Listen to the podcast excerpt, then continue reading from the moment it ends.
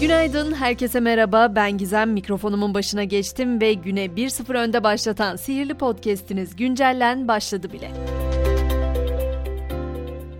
11 ilde büyük yıkıma yol açan depremlerin üzerinden tam 2 ay geçti. Açıklanan son verilere göre felakette can kaybı 50.399. Ateş düştüğü yeri yaktı, yüreklerde hiç dinmeyecek acılar kaldı. Depremlerde enkaz altından çıkarılmış, refakatçisi olmayan çocuklarla ilgili son bilgileri ise Aile Bakanlığı paylaştı. 1915 çocuğun kayıt altına alındığı, kimliği tespit edilemeyen de 34 çocuk bulunduğu açıklandı.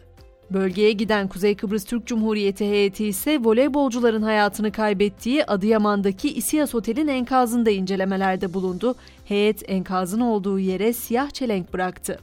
Afet bölgesi için söylemekten yorulmayacağım konuysa sürdürülebilir yardım konusu.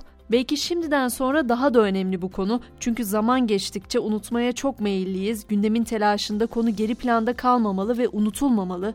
En temel ihtiyaç ise şüphesiz barınma meselesi. İçişleri Bakanlığı depremlerden etkilenen bölgelerde 345 çadır kent ve 305 konteyner kentin kurulduğunu, bu alanlarda toplam barınan depremzede sayısının da 2 milyon 796 bin 589 olduğunu bildirdi.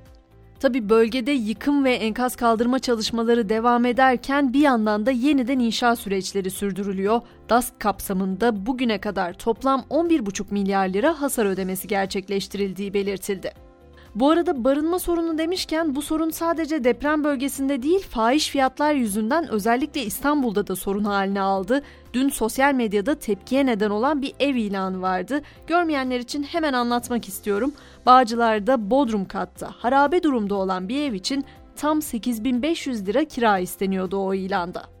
Güzel haberse ulaşım konusunda Ankara-Sivas yüksek hızlı tren hattı Ramazan bayramı sonrası açılacak. Bu hatla birlikte Sivas-İstanbul arası yolculukta 6 saate düşecek.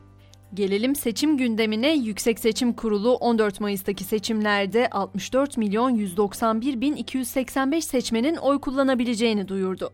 Facebook, Instagram ve WhatsApp'ın çatı şirketi Meta ise Türkiye'deki seçimler yaklaşırken potansiyel tehditleri gerçek zamanlı olarak belirlemek ve daha hızlı müdahale edebilmek için seçim operasyon merkezini etkinleştireceğini bildirdi. Millet İttifakı'nın Cumhurbaşkanı adayı Kılıçdaroğlu, Memleket Partisi lideri İnce ile görüşmesi öncesinde ona bir teklif yapıldığını ancak uzlaşma sağlanamadığını açıkladı. Kılıçdaroğlu bugünse Mustafa Sarıgül ile görüşecek. Rusya-Ukrayna savaşı sebebiyle malum dünyada bir enerji krizi baş göstermişti ve bilindiği üzere ülkemizde de Karadeniz gazını çıkarma süreci sık sık gündeme geliyordu. Cumhurbaşkanı Erdoğan'dan da bu konuda bir açıklama geldi. Erdoğan 20 Nisan'da Karadeniz gazının devreye gireceğini açıkladı. Savaş demişken hemen Rusya-Ukrayna hattına da göz atalım. Ukrayna ordusuna ait bir uçak Rusya'nın Biryansk bölgesine düştü. Pilot gözaltına alındı. Moskova'daki Rusya Savunma Bakanlığı binasında ise yangın çıktı. Dünyada tansiyonun yüksek olduğu bir diğer noktaya gidelim şimdi de. İsrail polisi işgal altında olan Doğu Kudüs'teki Mescid-i Aksa'ya baskında bulundu. Kıble Mescidine sığınan Filistinlilere ses bombası ve kauçuk kaplı mermilerle saldıran polis 350'den fazla kişiyi de gözaltına aldı. Afganistan'dan ise yine kadınlara yasak haberi var. Taliban yönetimi şimdi de ülkedeki kadınların Birleşmiş Milletler'de çalışmasını yasakladı. Birleşmiş Milletler kararın kabul edilemez ve akıl almaz olduğunu vurguladı.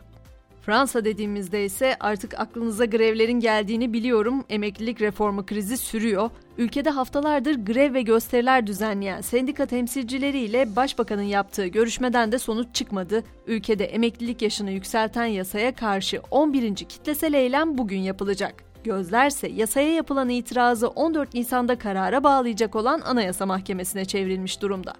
İtalya'ya geçtiğimizde ise ülkenin eski başbakanı Silvio Berlusconi yoğun bakımda. 86 yaşındaki Berlusconi'nin kardiyoloji bölümünde yoğun bakımda olduğu bildirildi.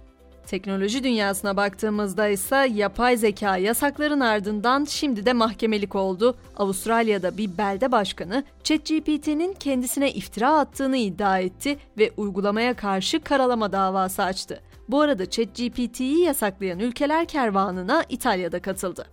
Spor dünyasına geçmeden önce son haberimse Beyaz Perde'den uzun sarı saçları, masmavi gözleriyle çıktığı günden bu yana popüler olan Barbie'nin yeni filmi geliyor. Margot Robbie'nin başrolünde olduğu Barbie filminden yeni fragman yayınlandı. İngiliz şarkıcı Dua Lipa'nın da kadrosuna katıldığı film bu yıl 21 Temmuz'da vizyona girecek.